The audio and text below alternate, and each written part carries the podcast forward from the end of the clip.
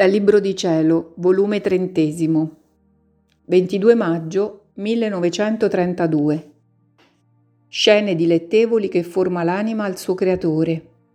La divina volontà darà alla creatura il dono della scienza infusa, che le sarà come occhio divino.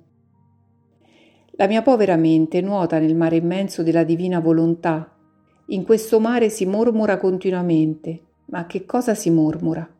Amore, lode, ringraziamenti, e l'ente supremo si fa incontro col suo mormorio a quello della creatura e dà amore per ricevere amore.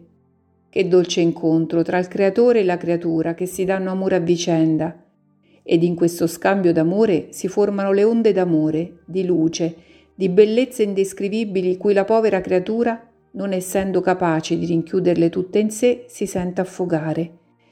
E mentre ha preso chissà quanto, l'affogamento che sente le impedisce di poter ridire ciò che sente in sé, dei segreti ineffabili d'amore, di luce, di conoscenze divine che il mormorio dell'Eterno ha rinchiuso nell'anima sua.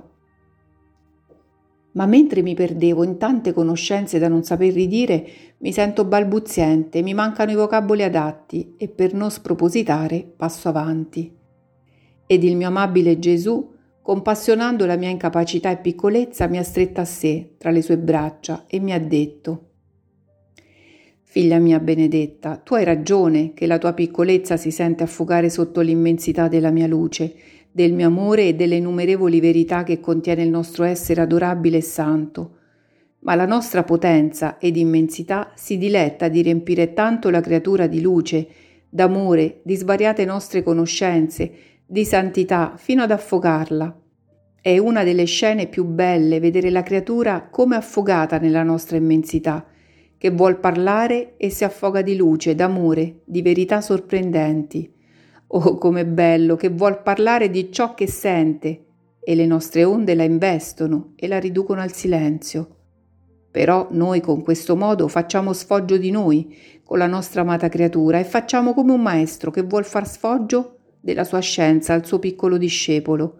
Mette tutto fuori di ciò che sa, ed il discepolo ascolta, si riempie la mente, il cuore, ma siccome sono state tante le cose che il maestro ha detto, il discepolo non sa ridire nulla. Però gli giova ad apprezzare ed amare il maestro e a sperare dove può giungere l'altezza della sua scienza stando sotto la sua direzione. Gli giova al maestro per farsi conoscere e riscuotere l'attenzione, l'affetto e fedeltà del discepolo. Così facciamo noi, per farci conoscere e per farci amare, quando vediamo la creatura vuota di tutto, che non vuole altro che la nostra divina volontà. Ci dilettiamo tanto fino ad affogarla di luce, d'amore e delle nostre verità che ci appartengono, e poi le andiamo sminuzzando a poco a poco ciò che le abbiamo infuso tutto insieme, e così pure ci dilettiamo di adattarci alla sua piccola capacità. Ora tu devi sapere che chi vive nella divina volontà riacquisterà tra tante prerogative il dono della scienza infusa, dono che le sarà di guida per conoscere il nostro essere divino, che le faciliterà lo svolgimento del regno del fiat divino nell'anima sua, le sarà di guida nell'ordine delle cose naturali, sarà come la mano che la guida in tutto e farà conoscere la vita palpitante del volere divino in tutte le cose create ed il bene che continuamente le porge. Questo dono fu dato ad Adamo nel principio della sua creazione. Insieme con la nostra divina volontà possedeva il dono della scienza infusa, in modo che conosceva con chiarezza le nostre verità divine, non solo, ma tutte le virtù benefiche che possedevano tutte le cose create a bene della creatura, dalla cosa più grande fino al più piccolo filo d'erba.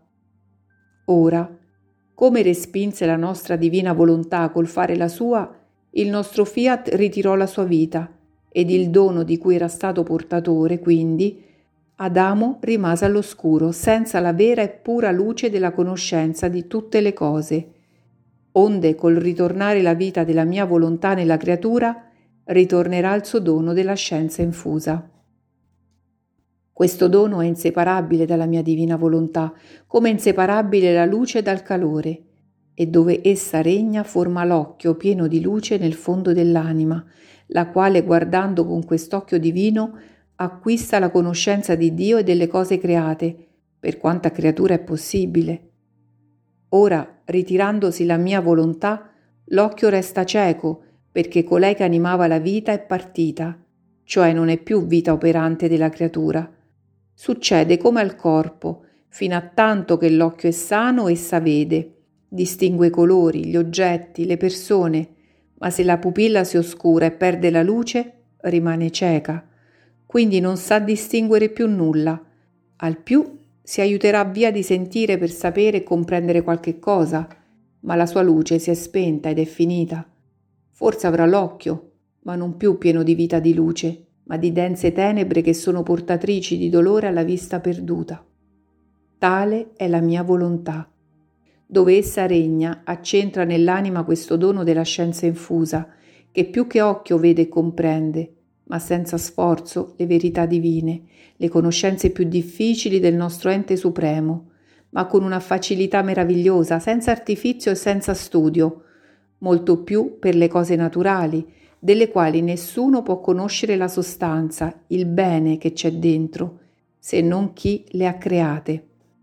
Quindi nessuna meraviglia se il nostro volere divino si fa rivelatore nell'anima dove regna del nostro essere divino e delle cose che lui stesso ha create, e non regnando tutto è tenebre per la povera creatura.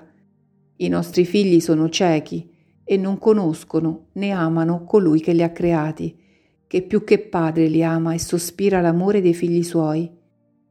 La mia volontà divina dove regna non va con le mani vuote, ma porta tutti i beni che possiede. E se gli uomini, ingrati, la costringono a ritirarsi, tutto si porta con sé, perché è inseparabile dai beni suoi. Essa fa come il sole, come sorge il mattino, così fa dono della sua luce e dei suoi benefici effetti alla terra. E come si ritira, si ritira la sera.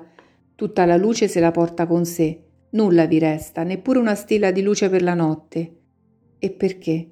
Perché non può, né gli viene dato di poter distaccare una sola particella di luce, perché è inseparabile dalla sua luce, dove va, con la pienezza di luce che possiede, forma il pieno giorno.